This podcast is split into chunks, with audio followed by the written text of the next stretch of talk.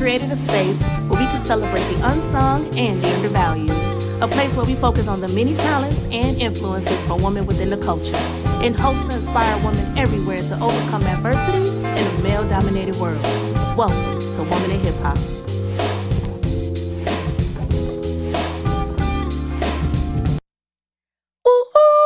What's up, everybody? Welcome to Woman in Hip Hop Podcast. I'm your host, Jazzy Bell, and on this show, we focus on the many talents and influences from women within the culture.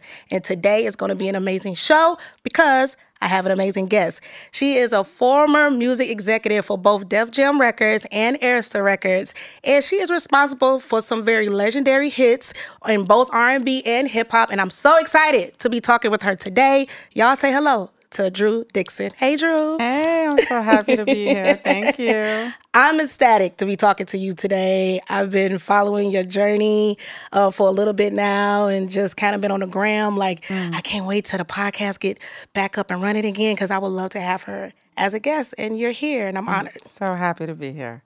So I know a lot of people is familiar with at least On The Record documentary that's currently on HBO Max, and we're going to get into that. Okay. But I really want to have fun with you today.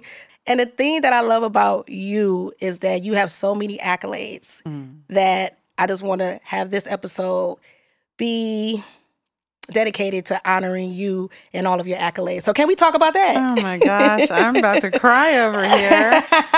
We'll bring some tissue if you do. Yes, thank you. I mean, you know, it's something that I really kind of didn't think about for such a long time because I kind of put the whole chapter behind me. Yeah. And I realized after I spoke out about the bad stuff that happened to me in the music industry that I had also cut myself off from all the good stuff and the things I'm really proud of. So one of the greatest things about coming forward is that I am getting to kind of reclaim my own story and memories and share it with my kids who are like shocked. Yes. And with, you know, in situations, in conversations like this, it's really amazing. Yes, yes. The gift. Thank you. It really is. And you're so welcome. Oh. And so I'm glad that you said that because this is what we're going to do today for you. Right. We're gonna celebrate your accomplishments. So first thing first, I like to give people somewhat of a backstory. And I know you grew up in D.C. So talk to me about growing up in D.C. and when you first fell in love with the culture, hip hop. So I grew up in D.C. when it was still a predominantly Black city. I was born in 1970, so I'm old. No. Season, honey. Season. You know, and both of my parents were involved in politics. My dad was a city councilman and the chairman of the city council. My mom went on to be the first Black female mayor of a major city. So I grew up very involved, knocking on doors, passing out flyers. And so, you know, Black culture and Black liberation and power and politics was kind of like our family purpose, our family mission, and in some ways our family business. So I grew up with that, and I felt like it was my job and responsibility to, in some way, give back and contribute to my people. But I also was a music head always. Okay. And I grew up, you know, whether it was Luther Vandross, Anita Baker, Earth, Wind & Fire, Stevie, you know, that was the soundtrack of Washington, D.C., we had 5 Black radio stations when I was growing up. Yeah. So, you know, but then I'll be honest, in school, I was like into alternative music. I was like the Smiths, the Cure, like. So my sister was actually very amused when she got my business card at Def Jam because at the beginning it said Drew Dixon, director of A&R R&B. I don't know why they even said that, but she was like, R&B? She's like, really, Drew? Because do you even listen to R&B? I was like, yes, I listen to R&B. But I was, you know, I soaked up R&B, but I like sought out kind of alternative music. And when hip hop, I was a Prince fan too, like Prince, Sade, they were like kind of alternative. I was a big Michael Jackson fan. But then when hip hop happened, and I first became aware of hip hop in the summers because I went to, this is kind of an embarrassing way to explain you know, discovering hip-hop on Martha's Vineyard. Okay. But, you know, I was bougie. Right. I was on Martha's Vineyard, 8 years old, and the kids from New Rochelle were talking about Rapper's Delight. And I was like, what is that? Right. And hip hop, I started to fall in love with hip hop because it was Black, but it also felt alternative. Mm. It felt rebellious, like alternative music to me, right? Because it was underground. Absolutely. And, you know, it also had so many lyrics. You know, it was just dense with the wordplay, which I also kind of connected to alternative music because it was like that poetry, kind of like the brainy wordplay of hip hop, and the rebelliousness of hip hop felt like very much like my lane. But then the tracks were soul. The tracks were Black, you know, soul loops. Right. So for me, hip hop was like, yo, this is it. Like, this is my sweet spot. So I fell in love with hip hop. And then I went to Stanford. And then my mom ran for mayor. And I came home, worked on her campaign, and I went to Howard for a year. Wow. Okay. And when I was at Howard, I was there when Puffy was there, Mark Pitts. You know, I don't think I knew Puff then, like he was around, but you know, hip hop was like bubbling. Like, you know, I threw parties. I threw these Wednesday night parties called Nights with Flavor. Nights with Flavor. Nights with Flavor. And that's when I really was like, wait, like hip hop is more than just like music that I love. It's a movement and it's an industry, and I want to be a part of that. And that's when I just decided I had to figure out how to do it. And I found out about A&R, and I was like, that's the lane for me, because I was always the person who was like picking the new stuff, you know? And I was like, okay, how do you do that? And that was how it all started. That's so dope. I remember, because in the documentary, you talk about your parents being politicians and you being a part of that campaign and being in control of some of the acts. The music's at the inaugural ball. Yeah, talk about that. So I got to play on like the youth stage of the inaugural ball. And I, you know, I was like, okay, great. I'm gonna pick my favorite artist. We tried to get Tribe, but I think they didn't come because they wouldn't wear tuxedos. And I was like, I don't care. But like whoever was like in charge of the whole thing was like, no, they have to. So I was like, okay. We got Kwame. Okay. We had polka dots for sure. You wore tux? Yeah, polka dots. Yeah, polka dot. Nice. I think it was like a polka dot bow tie. I can't remember if I remember. Wait, did we get Third Base? I think we had Third Base, and we had Rare Essence because I'm a go-go fan. Yes. I'm from D.C. Well, D.C. You know. The home of it. Yeah. So exactly. So, you know, that was like my first kind of taste of, wait, I can do something here. Yeah, you know? You were already like in the mix. Didn't even know that. Yeah. Yeah. And that's when I was like, wait, okay, you know, I had to figure out who to call at the labels to get the artist. Mm-hmm. And that's when I was like, wait, the labels, I should work for a label. Like that's where it's going down. And so when I went back to Stanford for my senior year, I created a vision board. And it was kind of like my favorite artists, you know, like Brand Nubian and Run DMC. And I also fell in love with West Coast hip hop because I was in California. So Too Short, you know, like Ice Cube, NWA. I remember I was driving with a friend on like the El Camino Real when I heard Snoop for the first time. And I had to pull over. I was like, I can't drive right now. I need to just stop and listen to this. Like, what is happening? So dope. And I just, you know, I had this vision board with my favorite artist, but I also had Russell Simmons in the vision board because I was like, that is kind of the blueprint, you know, for what it means to not just make these records, but to make these records relevant and to create a space in the culture for this music to get oxygen and to get, you know, bandwidth and to be seen and heard. And I was like, yeah, like I wanna do that. So you graduate from Stanford and you moved to New York City. Yeah. Brooklyn to be exact, right? Well, yes. I mean, actually, I'm going to be straight up. I didn't graduate right away. I had to take some classes at NYU, but I eventually did graduate. Okay. But yeah, I came to New York. I answered phones at Jive Records, Warner Brothers Records, and I was living in Manhattan then. But then I moved to Brooklyn in a brownstone with a bunch of friends who were all somehow affiliated with hip hop. Like Matty C, who wrote the Unsigned Hype column for The Source, was in the top floor. His girlfriend Lee, who'd gone to high school with me, was in my apartment. It was three women with boys' names, Drew, Lee, and Tony. Wow. In the garden apartment. And it was hot. We had no AC. We wanted to throw parties. So Lee and I went to the hardware store, got like rakes and cleaned up the the yard. Yeah.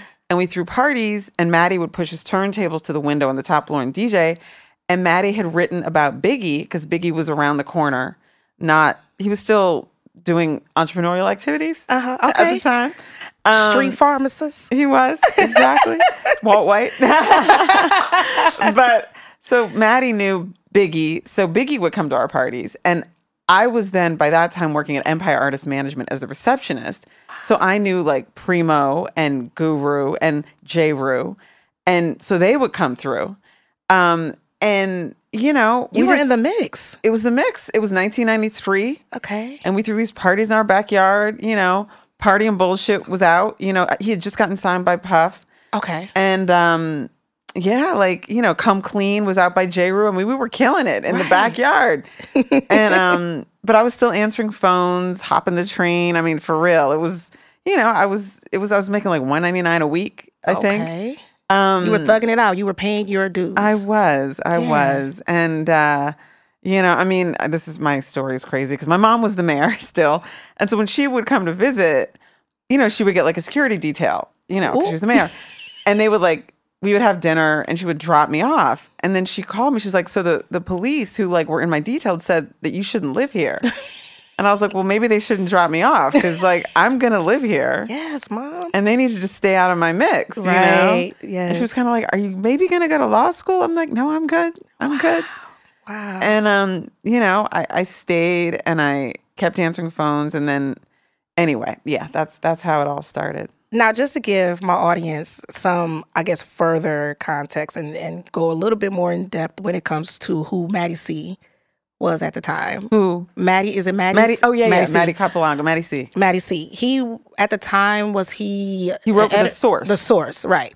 He was part of the Mind Squad. Mind Squad. And I remember seeing Notorious B.I.G., a picture of him in Unsigned Hype. Yep. And that was what Matty C. Matty C wrote that column. He wrote that column. And that's, I want to say, that's how, and you can correct me if I'm wrong, because you know all the facts, because you was in the mix. That's how he got on Puffy's radar. As far as I know. Mm. As far as I know. Mm-hmm. Yeah. Yeah. Yeah. House parties. With Biggie. Yeah. Give me a Biggie story before we get any further, because we need a Biggie story that no one has heard before. You know, coming straight from Drew Dixon that lived in an apartment in Brooklyn in the neighborhood that Biggie lived in. Gosh, you know what? One of my greatest regrets is that I didn't save those little teeny tapes in my answering machine, because every voicemail was a rhyme. Like, Drew, eyes blue, I'm going to come through, da-da-da. Like, and I saved none of them. And it's just like, I mean, they would have been like gold at this point. You know, I would say one of, I mean, I have a, you know, bunch of Biggie stories, but one of them is when I first got the Def Jam job. Okay. And by then Biggie was on Bad Boy, but his record hadn't come out yet. Right. And I wanted to sign Junior Mafia. Biggie told me about Junior Mafia. Okay. And he introduced me to Daddy-O and Un, you know, Uncle Rivera. Un, yep. Uh-huh. And Lance, Un. Mm-hmm. And, you know, told me they had this group that Biggie was developing called Junior Mafia, and it had a female MC, and she was dope, and I heard the demo. I still have that demo, and it was crazy. And I brought them all into my office at Def Jam, which was, like, tiny. It was, like, smaller than, like, a rug. I mean, it was small, and it had no window and one working speaker. Yeah. You know, in the stereo. But I called Russell, and I didn't tell him he was on speakerphone because I thought he'd be so excited. And I was like, yo, there's this group. It's crazy. It's Biggie's group. It's called Junior Mafia. And there's this MC named Kim. She's insane. And like everybody in the group was crazy. Like, they can all rhyme. Right. And he was like, yo, like, fuck that nigga Biggie. He's not going to sell more than 10,000 records outside of Brooklyn. Like, nobody but like 10,000 people and like you, because you have something to prove, care about him. He's not going to sell any records. And girls can't sell records. I tried with Boss. You know, I tried with Nikki. It's not going to work. I was like, well, first of all, you're on speakerphone. And he was like, yo, you called me on speakerphone, you know, tell me. And I was like, yo, my bad. He's like, well, actually, he's like, you know what, Biggie, fuck that. I already told you that. I told Puff this. I told Dre. It's not happening. Like, yo, no disrespect. And then I like just went off. I was like, yo, you're crazy. Like, I'm telling you. And then Big was like giving me the kill sign. Like, Drew, like, you really, like, this is the job you wanted. Like, you know, I've known you for 2 years now and you finally... maybe 3 at this point, have the job you want. He's telling you to relax because you're going in on your boss. He's like, don't go in on Russell Simmons. I guess it felt like an eternity, but I guess now that I look at it, it was 94 and I only came to New York in 92. So it really was just 2 years. Right. But yeah, he was like, yo, Drew, you're bugging. So, I mean, obviously he didn't listen to me. I didn't get to sign Junior Mafia. Rob Tilo signed them at Atlantic. Yes. I got a little thank you in the credits. as did other A&R people at other labels that also wanted to and couldn't. So I'm not the only one. But that's one of my big stories. That's a big hip hop fun fact. Yeah, I tried. I love that. And we're going to talk more and more about how you tried other times. That's right. Just to further cement the point that I'm trying to make when it comes to you having the eye and the ear and just having that gift of knowing talent and finding talent. Okay, so we fast forward to you working at Def Jam. What was that call? How did that happen? So after the Empire Management job where I was a receptionist, I did get a job not answering phones as an executive at Zomba Music Publishing. Mm-hmm. And actually, I signed Nas to his first publishing deal right before Illmatic dropped.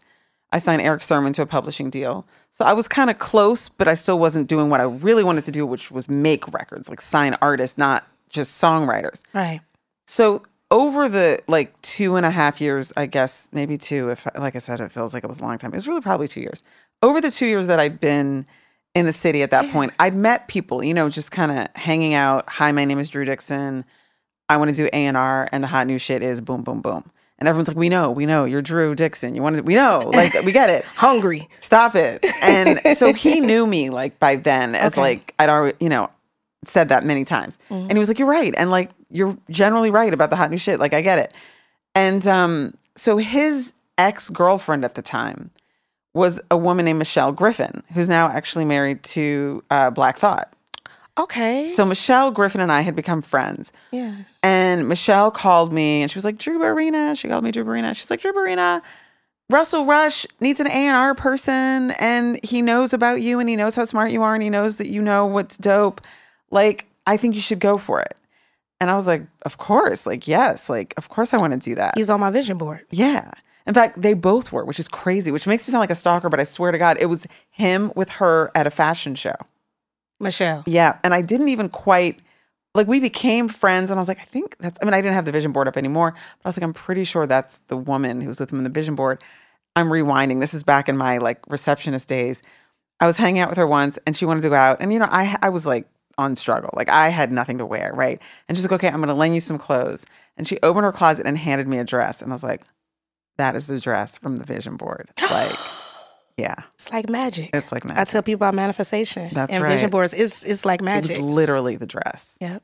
And so... goosebumps. Right? Mm-hmm. So she recommended me for the job, and he knew who I was. So I called, Simone, his assistant, or Joanne, but probably Simone. And I was told to come interview for the job. Yeah. And because he's Russell, he didn't have an office in the Def Jam building or even in the Rush Communications building or the Rush Management building. He took all of his meetings at home or in his car or at a restaurant, which I didn't know at the time, but I learned very quickly. So I go to the interview in his apartment on East 4th Street, I guess. Mm-hmm. And I'm told to go to the top floor. It's several stories, whatever. And he's on the top floor, in his gym area on the treadmill. Yeah. And so he's on the treadmill. He's got a phone. He's on speakerphone. And I'm I sit on the bench press. Right. There's a sliding glass door where I think the model Beverly Peel was outside doing yoga. It's just a day in the life of Russell Simmons. Yeah. So he's talking to me, but he's also talking to somebody on the phone about something else. It's about maybe Fat Farm or something. Mm-hmm. And he, in between talking to the person on the phone and me, he's basically offers me the job. Mm-hmm. And he's how much? He was great. Okay, so go to Def Jam. It's at 160 Varick. And tell Lyor that you're the new A&R person. And I'm okay. He's oh, wait. Well, how much do you want to make? And I was how much can I make? And he's I don't know. Just how much do you want to make? And I was $45,000. Because I was currently making 30. Okay. So I was $45,000. He's fine, fuck it. Tell Lyor. Wow. Classic Russell. So I get to Def Jam And Russell hasn't told Lyor that I'm coming.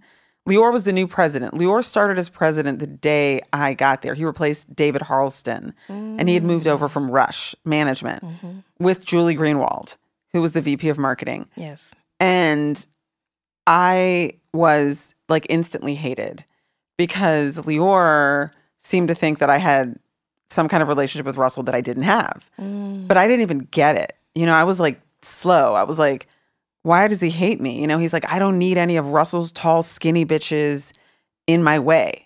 And I'm like, what? Like, you know, and whatever. So that's how I got the job. You know, maybe like a week later, I called Biggie, like, yo, I got the job. Like, come through with Junior Mafia. Like, you know, I was like hit the ground running, trying to make stuff happen. And that's around the time that I heard the interlude that became You're All I Need to Get By. But also, as this is all happening, I started in the conference room. Like, Lyor didn't even give me an office at first. And eventually, I was, like, coming every day, doing stuff. And he was like, okay, all right, I guess she's not leaving. So he gave me an office, like, you know. And then I started, you know, that's when I found, you know, I was doing the credits for Tikal and heard the interlude that became the duet. So I'm doing stuff, but I'm not really getting a lot of direction or support. And you said Tikal? Oh, I'm sorry. Oh, so the story of the Mary Meth duet. Right. So we got to pause. We'll pause before we get to that. So now we know how you got the job at Def Jam. That's how I got the job. Which is an amazing story. Shout out to the $15,000 upgrade. Right? I don't know. In hindsight, that was pretty good? Was that what the people was getting? I mean, honestly, I think the person who left was making more. Oh, okay. But, yeah. You were happy with it. I was happy. Okay. I was very happy. So we're at Def Jam. Now, let's talk your success at Def Jam, the accolades. And I do want to start off with Mary J. Blige and Method Man, All I Need. Okay. You, my dear, was the mastermind, the brainchild behind that amazing legendary record. Just talk to me about how that came into fruition. I know the story. I've heard you say it before, but please bless my audience. All right. Wow. I'm happy to. So I was in the office, not being given like real A&R stuff to do. I was just told to do administrative stuff. And I was like, cool, I'm going to just get in where I can fit in. I'm here. So at this point, I'm thrilled to just be in the building. I'm at Def Jam. I have a job there, even though I was not being given very much to do. I'm just amazed that I'm walking by like plaques for Public Enemy, you know, LL, you know, like, I mean, EPMD, like, you know what I'm saying? Like every day. Surrounded by greatness. I can't, you know, BC Boys, right? Right. So I was like, I'm just going to get in where I can fit in. Like, I really do want to make records and sign artists and be part of the creative process, and prove that I have ears.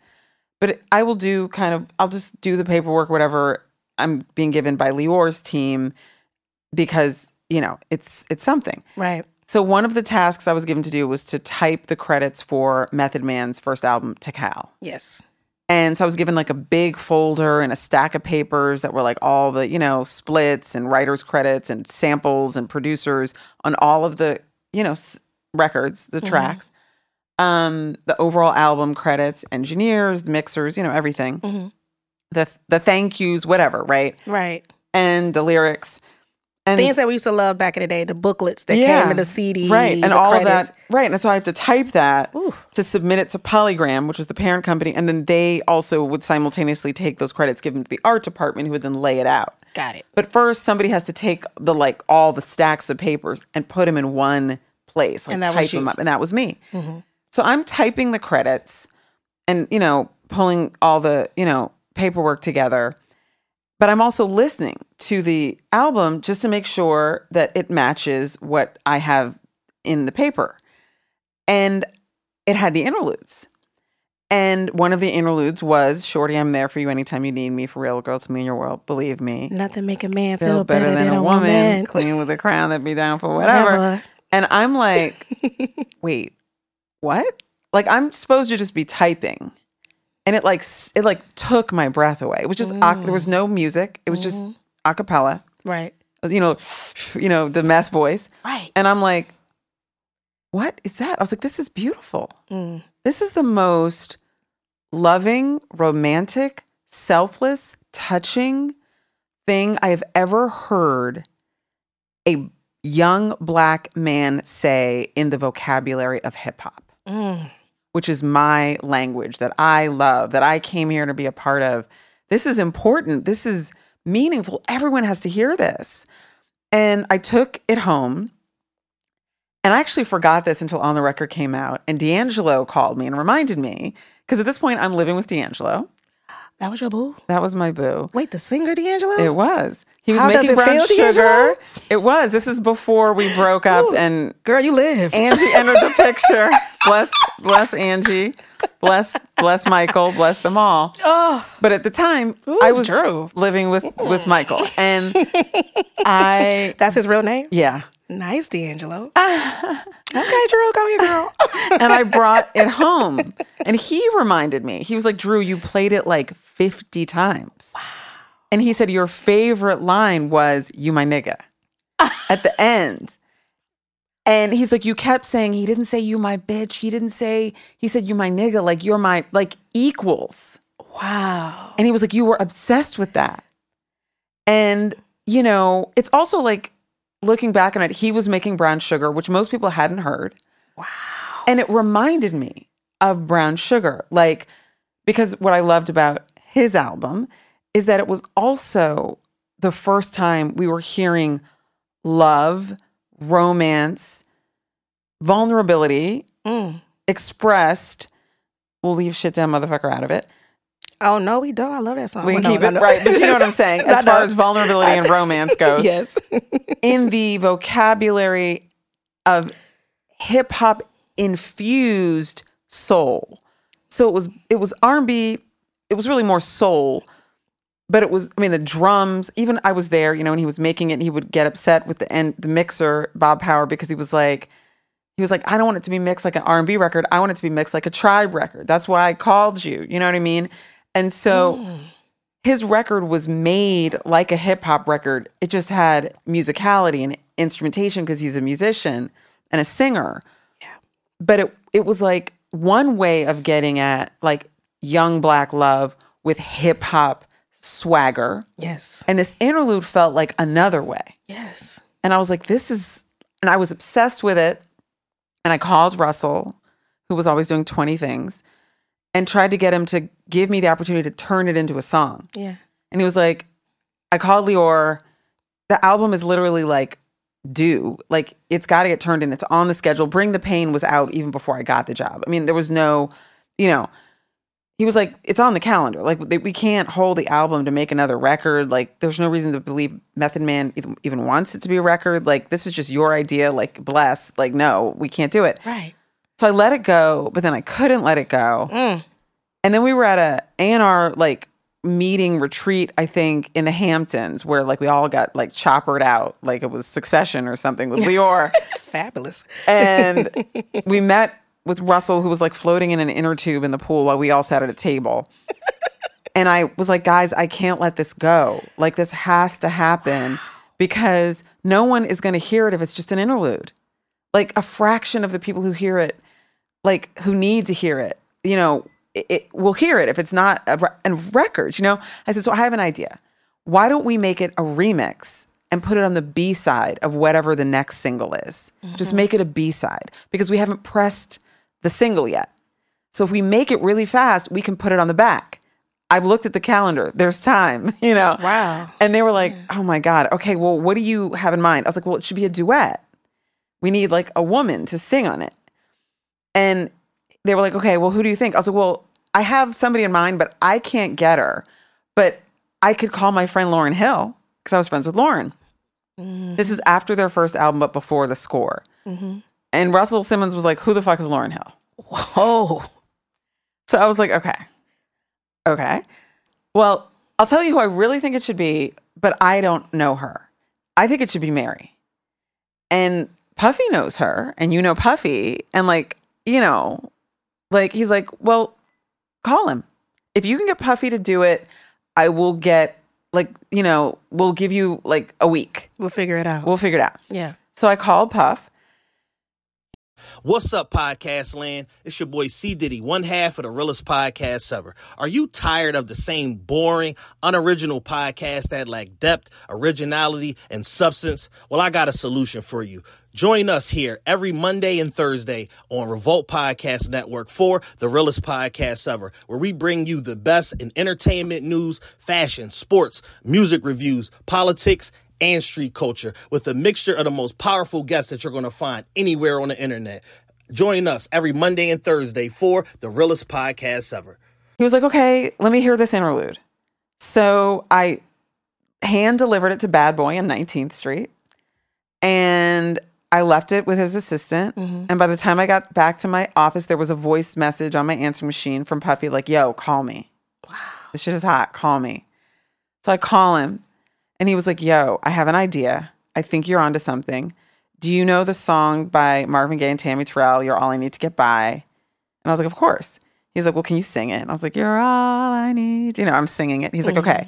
Now imagine the track from Children's Story. Dun, dun, dun, dun, dun, dun, dun, dun. I'm like singing the Tammy Terrell. He's like, shorty, I'm there. I was like, oh my God. That is fire. And so Pop's like, okay, great. Book Studio A, Old Hit Factory. Now they're both old and gone. So I book it and I got the reels there. Actually, there were no reels to get because it was just Mary. He just cut the track and put Mary on the vocal and then he flew in the interlude. I think it was maybe even just like a rough stand-in of the, just from the, you know, the tape. Maybe we had the DAT. And then I played it for Lyor, who started to realize, like, I didn't suck. He was, like, starting to realize, okay, she does something.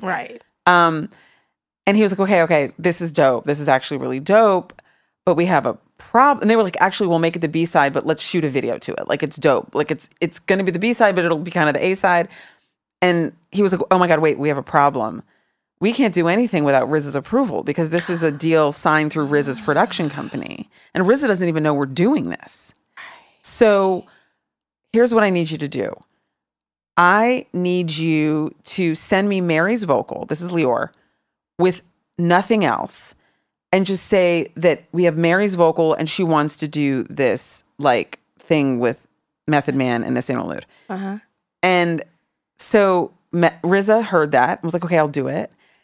And then RZA was like, okay, I need you to book Chung King. This is the old Chung King, across from the police building. So I booked Chung King. And Puffy worked at night and RZA worked during the day because Puffy was running Bad Boy during the day. So during the day, RZA would work on his version, the Razor Sharp, what became the Razor Sharp mix. And then at night, Puffy would work on his version, but RZA couldn't know that Puffy was working in his version. So I had to tell the engineers at Puffy Session to rewind the reels because they were physical reels. Exactly to where RZA left them. We would mark them and rewind them. And then I would personally take them and give them to the engineers at Chung King and make sure he couldn't tell the difference. And then he cut his version. And then we had both versions. And then Lyor and Russell and Julie and everyone, probably Kevin Lyles, Mike Kaiser, were all like, okay, this is great. Let's shoot the video. Riz was like, okay. But we shot the video to the Razor Sharp mix because it was Riz's call. So the video that we know and love today is RZA's version. Is RZA's version. Okay. Right. Okay. And so that's how that record became what it is. And in fact, one of my fondest, another Biggie memory, is being in the studio at the old Hit Factory Studio A when Puffy was sort of doing the final mix. And it was really more like a rough mix, but it was sort of like listening to it all back from the top. And Mary was there, Puffy was there, Biggie was there, Meth was not there. My friend Jason Jackson was there, from who was also at Def Jam on the marketing side. And we danced for like 20, 30, maybe 40 minutes to that, just the original version of, like, Puff's version of that remix on a loop. And we were like, yo, we just stepped in it. We fucking stepped in it. But what is heartbreaking is that because I was also literally surviving Russell Simmons this whole time because the harassment had already started. You were dealing with his harassment during the creation, like out the gate. Okay, because it was your first project. Yeah. Okay. But from the gate, it was first it was verbal harassment, inappropriate comments. Then it was grabbing me like in a restaurant, coming to my office, like exposing himself to me. Like, so I'm like making this record. I was then also making a soundtrack for the show. Mm-hmm. I have to deal with him because Lyor was still like kind of taking me seriously, but not really. Mm-hmm. And this happened maybe, the duet probably happened like 3 or 4 months into my tenure, maybe. Mm. You know, maybe 2. I don't know. It's hard. It's a blur. But, it, you know, I had to deal with Russell because Russell was the only person that really gave me anything to do. He gave me the show soundtrack to do. He was the one that really let me do the duet. Yeah.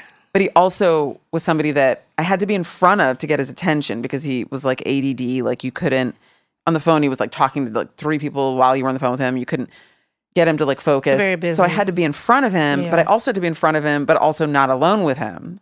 Mm. So I'm like navigating being in front of him, bringing a friend, not being alone, so I can get my job done, but also not be in a situation where he's going to like do something that I don't want him to do with no backup at the office. Mm.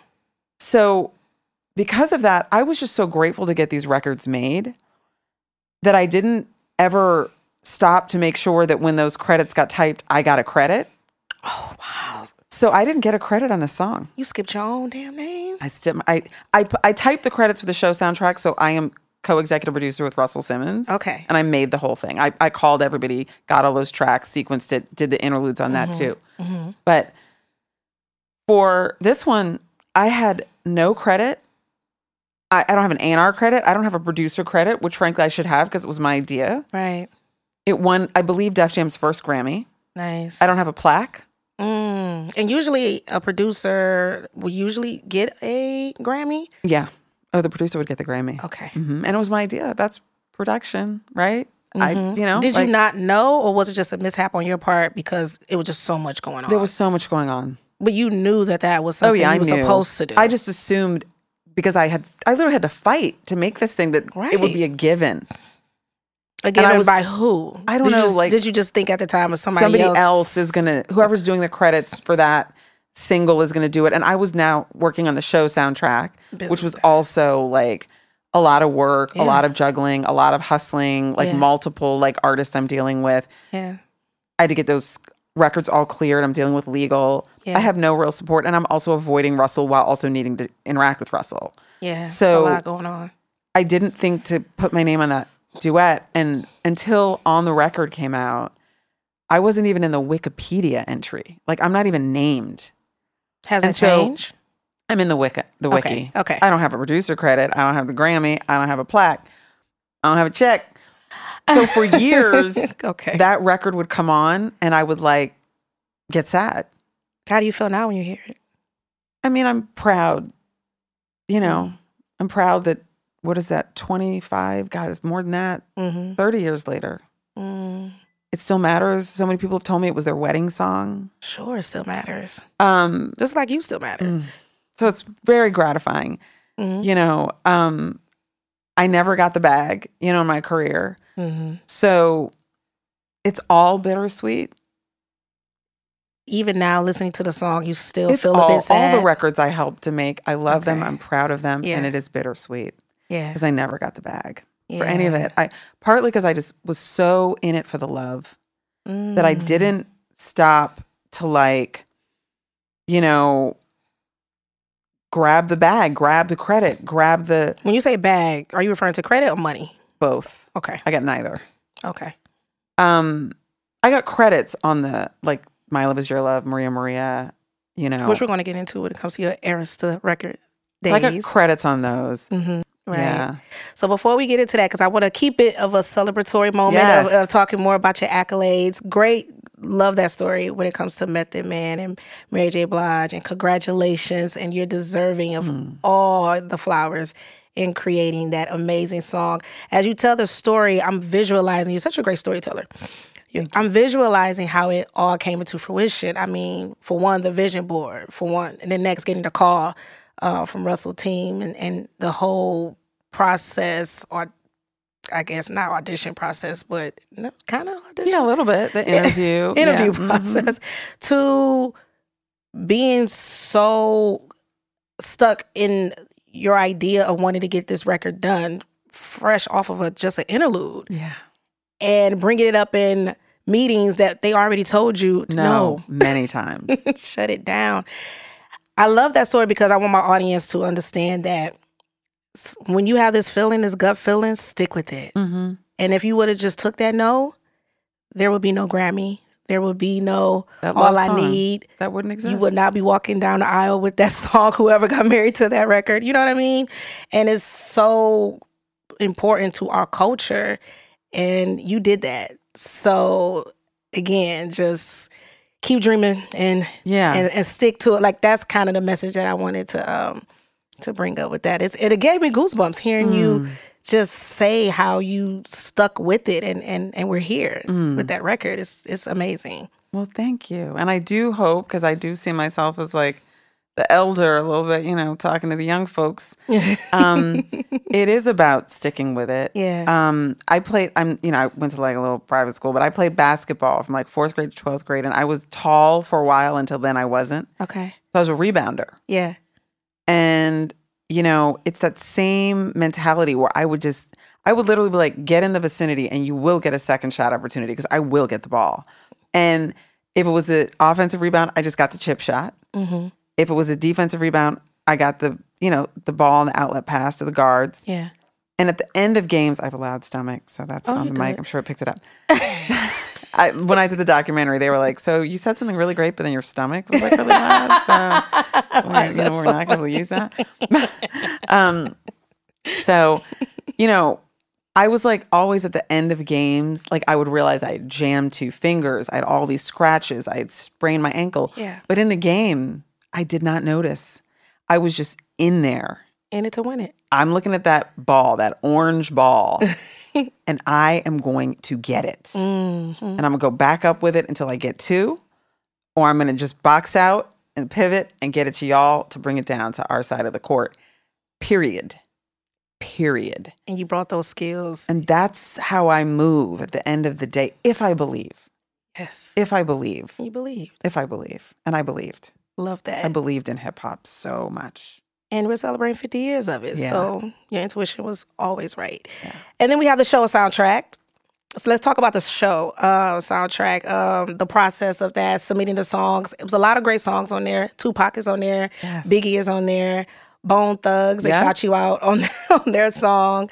Method and Redman. How high? Was that their first? Collab, yeah. I'm pretty sure it was. Right. Yeah. Was that something, like, how did that work being in control of that soundtrack? Did you guys pick songs from scratch? Was it your idea to say, hey, Meth, you and Red should do a record? Right. So I started out, once again, Russell gave me this thing to do. Mm-hmm. And then, like, nobody told me how to do it. Nobody gave me any resources. Nobody gave me any tools.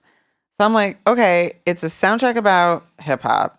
I asked Lyor if I could go to LA where they were making it and like meet the directors. And he was like, no, why would you do that? You don't need some fancy trip to LA. I was like, never mind. I was just trying to figure out like, what is this movie? Yeah. And I was like, okay, cool, whatever. It's figuring out the tone. Like, yeah. Yeah. But I was like, okay, that's cool. It's like a survey of hip hop circa 1993, 1994.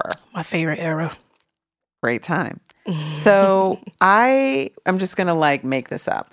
I'm going to call my favorite artist and I'm going to say, hi, my name is Drew and I work at Def Jam.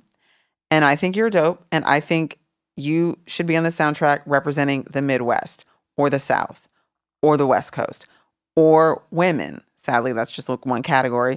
It shouldn't just be or women, but that was what it was. Right. You know, or hip-hop soul or kind of like the native tongues or, you know, like I think I want to kind of cover the different spots, right? Right. So, you know, back then we had Video Music Box, and that's how I found out about Bone Thugs and Harmony. Mm. That's like where I would find out about artists that weren't like Hot 97 New York market artists. Mm-hmm. Like I would always call and request like Outkast. Like I actually found out about Outkast from like their Christmas sampler back when I was at Zomba, which is how I met L.A. Reid, but I'll come back to that. And then I would like request Players Ball again and again on Video Music Box. So I was in love with Bone Thugs and Harmony just from like whatever their like first joint was on Video Music Box. And I called and I was like, basically I would say to everyone, did you overcut your last album? If you overcut your last album, send me whatever didn't make the album. Let me see what you've got. Yeah. And that's how I found It's an Everyday Thing. That's how I got My Block from Tupac, who I did speak on the phone but never met. Conversation. How was that with Tupac? What's that? The conversation with Tupac. I mean, it was just cool. I was like, yo, I'm a fan. Yo, I love this song.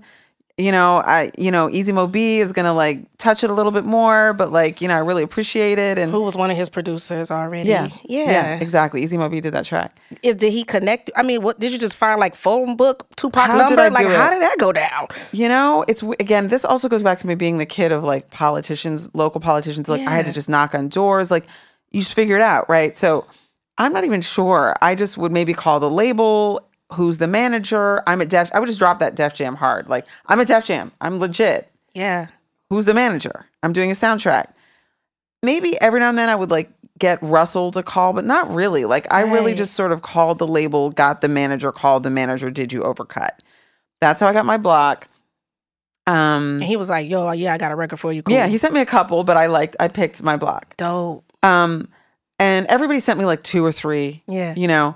That's how I got Sugar, What's Up Star, which I love that record so much. I also chose that because I wanted the female MC to be empowered. Like, she's like, you know, if I like what I see, then the drinks are on me. I was like, that's what I'm talking about. You know what I'm saying? So I wanted that. You know, I wanted hip-hop soul, so I wanted a Mary record. So we got Every Day It Rains. I love that song. So I had all these DATs. Like either cassettes or DATs, like stacked in a tower in my office. But I had no right to use these songs. It was just the manager sent them to me. And then I was like, okay, that's dope. And then I was like, okay, but now what? And so then like one day I think like Lyor kept blowing me off. I kept trying to tell Lyor. I was still getting blown off. And so I met with Russell at the Bowery Bar, which kind of opened while I was at Def Jam. Like we switched from Tabac to the Bowery Bar when he opened Bowery Bar. Okay. He was like one of the owners. Oh. And I played him the songs. I'm not even sure like if we went to the car, whatever, but I played him the songs. Or maybe I gave them to him, whatever.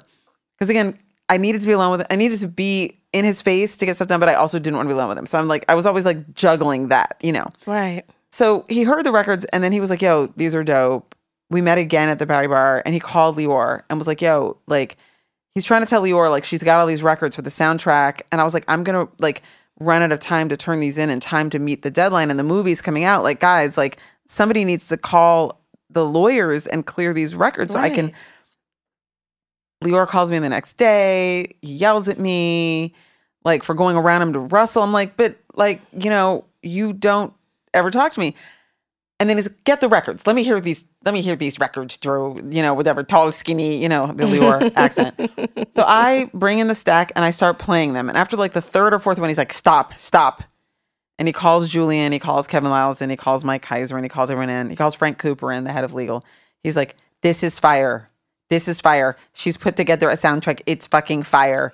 But we need two things. We need to clear the songs. Frank, you're on it. And he like hired an outside attorney who's actually Gary Watson, who's in the film, who came in to help me get these, you know, all the licenses that I needed quickly for all the records I'd gotten and to get the reels because I just had tapes. So we also had to get all the reels shipped to me. Don't get me started on my intern who I fired, losing the Tupac reel at the 34th Street FedEx. And I went there and went over the counter. I was like, excuse me. And I went in the back and I found it. Okay, I was like, that's how we got My Block. Excuse me. They were like, ma'am, you can't do that. I was like, watch me. Whoa. So I found it. But anyway, so we had to get the reels. We had to get the licenses. But we also needed a single. So it was actually Julian Lyor who said, let's get Meth and Redman on together. Wow. Because we need a single. Yeah. And I actually knew Eric Sermon because I'd signed him at Zomba. So I was able to like, you know, reach out easily, help set that up. And that's how High came together. Yeah. Wow. As the single. Look at that. Yeah. And then it ended up like debuting at number 1 on the R&B chart, number 4 on the pop chart. And I did get the executive producer credit on that. We got our credits, baby. And we got our credits. And then in the bag. Nah, I mean, well, actually no, because this is Sorry to go dark. I know we're trying to be uplifting, but I was actually assaulted when that record was still at the top of the charts. So I was negotiating with Russell at the time. I was trying to retroactively negotiate a point on the duet, and I was trying to negotiate a point on the soundtrack when I was assaulted. And I quit, and I just never... You gave up on that. I gave up. So for the people that's listening, because we I know you mentioned a few times the run-ins with Russell Simmons, and I guess for legal purposes, I just have to use the word allege. Yeah. So, okay, right. No disrespect to you at all. So On The Record is a documentary, again, that came out. It's still out. It's on HBO Max. Please just check it out and watch it for yourself. Drew, you have accused Russell Simmons of rape. You plus 19 other women. And with this, with your journey at Def Jam, you talked earlier about having to avoid his advances a few times while working there. Yeah. And one night, it, like you said, it went really, really dark. Mm-hmm. If you can, if you like to right now, you can talk about that night? Sure. Okay. So Russell would... Like, again, so I had to walk this tightrope between needing to be in his physical presence to get anything done. Right. But also making sure that when I was in his physical presence, I was not alone, because it became clear to me very early on that he would be inappropriate if I did that. However, he was also always profusely apologetic. So, like, if he conferenced, like, oftentimes I would get on the phone with him and I'd need to conference him into, like, 3 people in a row to, like, get... Suge Knight to clear Snoop's interlude, right? Yeah. Okay, now I need to get Eazy-E to clear Bone Thugs, like whatever, like things where I just needed to crank through like Russell calls. Mm.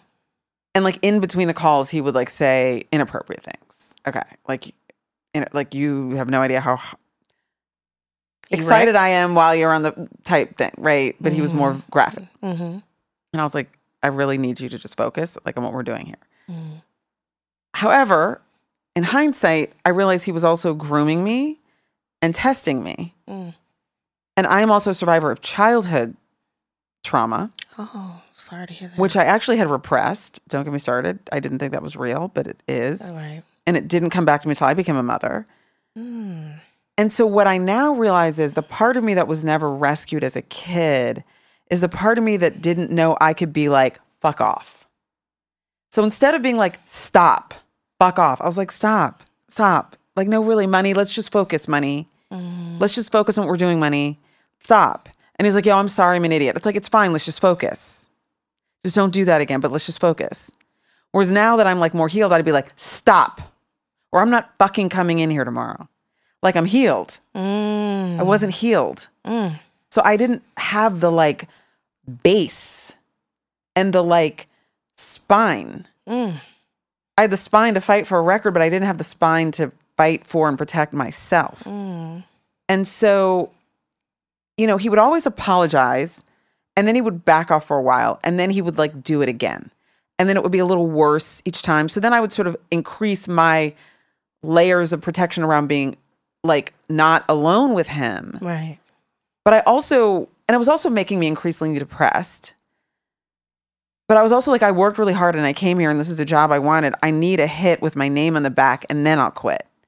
And I didn't get my name on the back of the duet. So let me get it on the next thing, and it needs to be a hit and then I can quit. And it was literally like that window had just opened. I mean, the record had really just come out. Like maybe it was out a couple weeks. Mm-hmm. When I ran into him, I was leaving the Bowery Bar. I was there with friends. He was there separately. He had left before me, and I actually made a point of not leaving before him because a couple times he followed me out. So I was like, okay, he'd been gone maybe 15 minutes. I was like, okay, he's gone. He lives a block away, right? I'm good. So I leave. It was drizzling. So I was like, you know, I would have walked home. I lived on 26th Street. He was on 4th Street. It was like, it's not far. It's 22 blocks. I got it. But it was like starting to rain. I was like, you know what? I'm going to catch a cab. But I didn't have enough money. And so the Chemical Bank ATM machine was around the corner. So I was going to go to Chemical Bank and get some cash and get a cab. Right. So I'm walking down 4th Street from Bowery, crossing Lafayette, about to go to Broadway. He lives on 4th and Lafayette. And he yells across the street, Drew. And I see he's sitting in in front of his building on his cell phone talking to somebody, whatever. Right. And he's like, what are you doing? And I said, oh, I'm just heading home. I'm just going to get a cab. And he's like, yo, you have the #1 R&B record in the country. You should get a car service. Mm. And maybe it wasn't even #1 at the time. I think it was. I'm pretty sure he said that. And I was like, whatever, I'm good. He's like, no, for real. He's like, you know what? I'm on with Simone. Yo, Simone, order Drew a car. He's like, you know what, Drew, I'm going to get your car home. You should get a car home. You're a big deal. You're a big deal at Polygram now. Like, you're really a big deal. Mm-hmm. Like, you are, like, you really did it. Like, the soundtrack is really great. And I was like, wow, thanks. He's like, you know what? There's a record, a new record, a demo that you are going to love, and I want you to hear it. I was like, okay, well, you know what? Like, do you want to go get it? Or he's like, you know what? Run upstairs with me. He was, I think he was like, I have to go to the bathroom, whatever. And, like, you can just take it. Mm-hmm. And I was like, well, you know what? Like, I can, you know, oh, I was like, I'll play it for you. And I was like, well, I'd rather just take it. He's like, okay, you know what? Fine. I have to go to the bathroom, come upstairs. I'll tell you where it is. Just grab it. And I will, like, your car will be here. Like, by the time you get the CD and you go back downstairs, the car will be here. Mm-hmm. I was like, okay, I'm thinking at this point, okay, this is fine. He's also apologized for being inappropriate multiple times. And he also said, I'm a big deal at Polygram. So I'm like, okay, he's not going to fuck up in front of the white people. I mean, just straight up. Wow, like, yeah. I think I'm okay now. You felt safe. Because I'm safe. You felt valued at that moment. I'm valued. I've established myself now twice. I'm on the, like, radar at the parent company now. Mm-hmm. And I'm not even going to stay and listen to the CD. I'm going to take it. So I go upstairs. Like, we walk in together. I remember having a little bit of, like, a eerie feeling because it was quiet. And there's usually, like, people there. You know, maybe. Because you've been there before. I'd been there. Okay. But I'd never really been past the, like, first area. Was this your first time alone with him? This is my first time alone with him in his apartment, for sure. Right. Oh, absolutely. Apartment. Okay. I mean, yeah, I'd gone in with people. Right. But he also used to have an office down the hall in the same building. So I had gone up there alone, like, in the day, mm-hmm. knowing, like, he's like, I'm here with, you know, LL and some, you know, somebody else in the middle of the day. And I'd gone there. Yeah. But I'd never gone to the apartment alone. Mm-hmm. But I'd also never gone to the apartment past the front, like the, where you walk in, other than the first time I was there for my interview. Got it. So I go in and I'm a little bit disoriented because it's like a little bit, it's just quiet. Like, he also has an assistant. There was Joanne, I think it was an assistant who lived with him. She wasn't around. So I was kind of thrown off by the stillness of it all. Right. But then I was sort of reassured because he didn't even, like, stay near me. He was like, I gotta go. He's like, I gotta, like, whatever, I gotta pee, whatever. He, like, goes in a different direction. I'm like, well, what am I supposed to do? He's, like, kind of away from me. He's like, go down that hall. Just go straight till you get to the end. And when you get to the end, make a right in the last room. Yeah. And there's a CD player on the left. It's in the CD player. It's like in, I was like, it's in the machine. He's like, yeah, just turn the machine on. It's in the machine. Okay. And I'm like, okay. And he's like, I'm like, you know, he's walking away. So I'm sort of like, he's like, I'm like, okay, just straight. He's like, you know, keep going straight. So now I'm like going deeper and deeper into his apartment, but I'm also feeling safe because he's not with me. Mm-hmm. So in my mind, in close proximity, really. I'm not in physical close proximity. I'm like, the car is probably here by now. By the time I get the CD, I'll be, like, back out, and he's, you know, I'm never going to be, like, in close proximity mm-hmm. with him in this space. So I walk down the hall, I make a right into what I now realize was his bedroom, but it didn't cross my mind, you know. I'm still looking for the CD player. I'm looking for the CD player, and also, even though he had been inappropriate before, he was always, like, sheepish about it, and then would apologize. He was like, I'm sorry, I'm just an idiot, I'm an idiot. So I'm still not even thinking he's menacing. I'm thinking he's more, like, inappropriate and handsy. Worst case scenario, you feel like this will just have to be my 10th time telling him no, like, and to stop off. And, like, that's please stop. That's what I'm thinking. Worst case scenario. But, like, yo, that's what I'm thinking. Like, worst case scenario. So I go in. I'm like, you know, not even really paying attention to the fact that it's his bedroom. I'm like, doesn't matter. Like, okay, I see the CD player. It's, like, very fancy. He's, like, rich. So it's, like, the kind of CD player where it doesn't just say, like, power. You know, everything is, like, smoothed over, you know? Like, so I'm, like, struggling to find the power button. Right. I finally figure out how to turn it on. I turn it on and like I figured out how to eject it and the tray opens and there's nothing in it. And so I'm like yelling to him. I'm like, Russell, there's nothing in the machine. There's nothing in the tray. And he's still not in the room with me. He's like yelling, it must be something else on the shelf. I'm like, well, what is it called? Now I'm starting to get like a little bit like uncomfortable that I'm like here too long, but I'm still like, it's fine. He's still not even in the room with me. I'm gonna just find this thing and leave. And you know what's really crazy is that for years I have had this memory of being in a room with Russell Simmons with a glass window next to me with a looking for some amazing demo that I never found and wondering for like 20 years, what was it? When was that? And was it dope? Because I heard it was dope. And when is that memory from?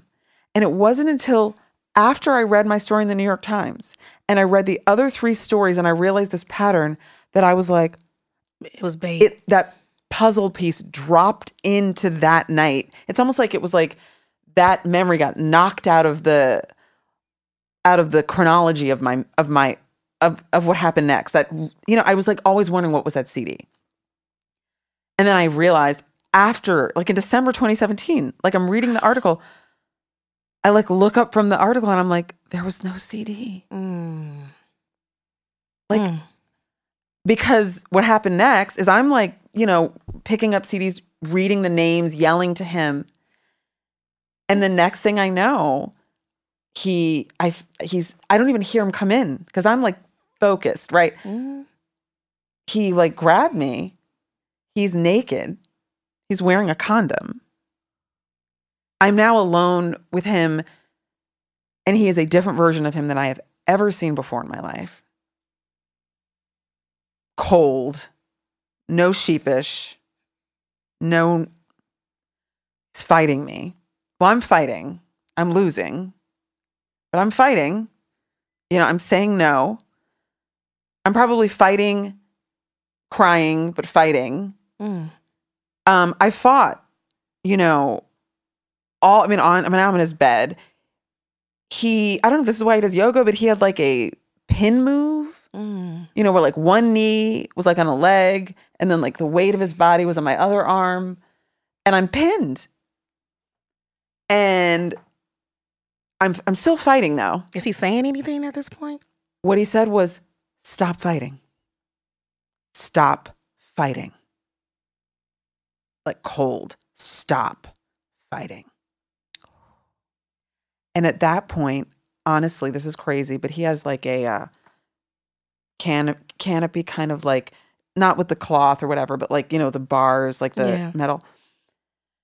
And I'm pinned and there's like a pair of handcuffs dangling from like over one of the bars. Now, and I never had any contact with them, but they scared the living daylights out of me. I was like, wait, this could get worse. This could get way worse. So I was like, and it's like, you know, flight was out of the question. Too late to flee. It's like flight. What is it? Flight. Fight or flight. Fawn freeze. Oh, it's flight. Fawn freeze. I think it's like. So flight was gone. I tried that, and then fawning, please. Like I begged him, and then it was like freeze. And it's actually crazy. I actually, you know, like I work out, and whenever they try to get me to do like the either push-ups or the like chest presses, I like go back to that. I'm like, I don't have that, like that strength. You felt like you never had that? Yeah. I still don't. I'm terrible at push-ups. Right. But. And in that position takes you back to that place. Exactly. Right. And that I could not have been weaker in that position. Right.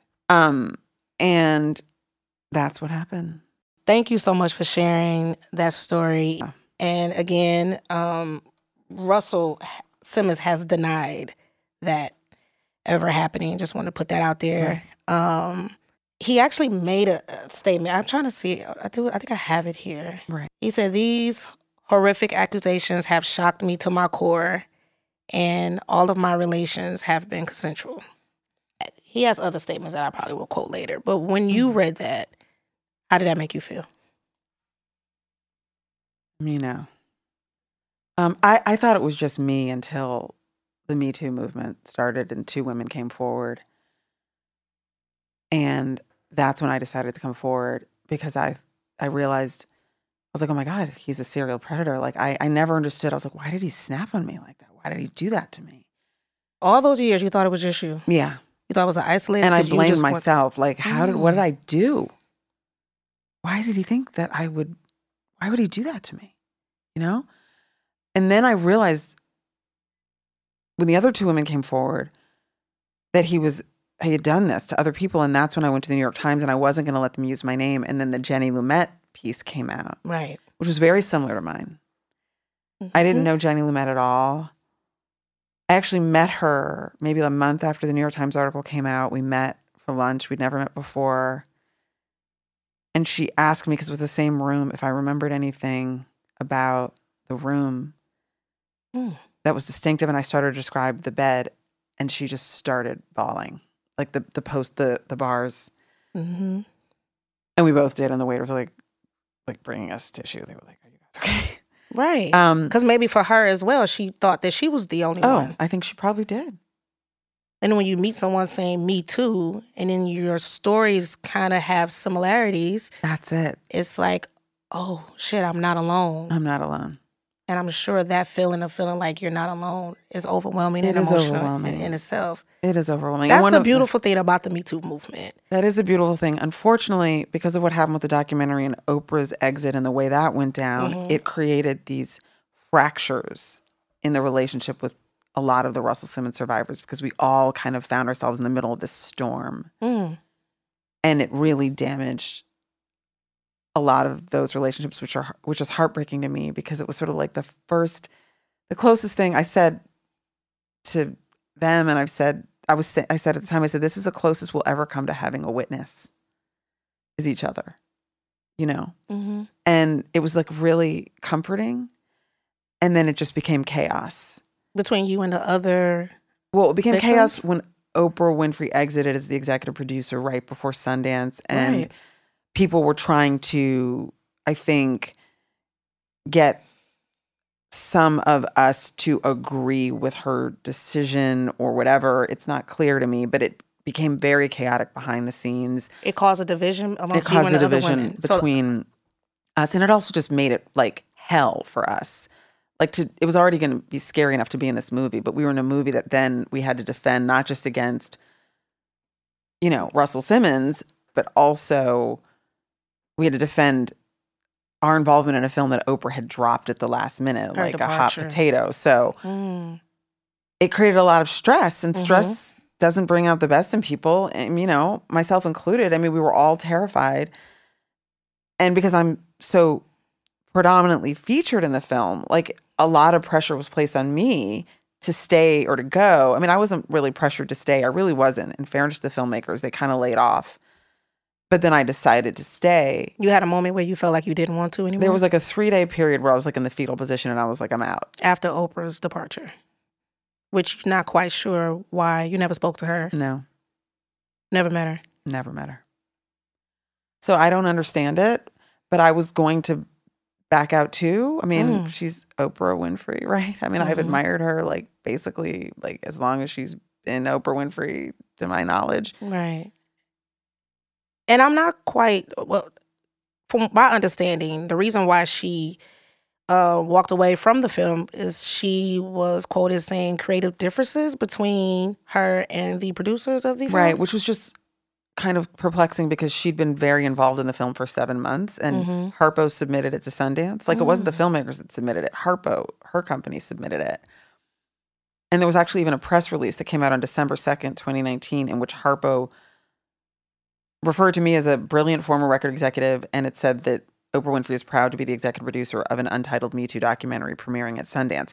That was December 2nd, 2019. She exited on January 10th, 2020. So a little over a month later. Right. You were brilliant. And she was happy to be a film. She was proud of the film. her company submitted it to Sundance. Right. She also was quoted even after her departure saying that she believes these women, including you. She has said that. Mm-hmm. So, yes, she was quoted saying creative differences, but was there actually a quote with her saying that she saw that she felt that there were inconsistencies? There was a quote where that I believe she gave both on Gayle King's show and also in the New York Times, where she said she believed all of us, but she felt there were inconsistencies in my story. And I would like to know what those inconsistencies are. Mm. Coming from her Oprah Winfrey, who we all as Black women admire. I still admire her. I will always admire her.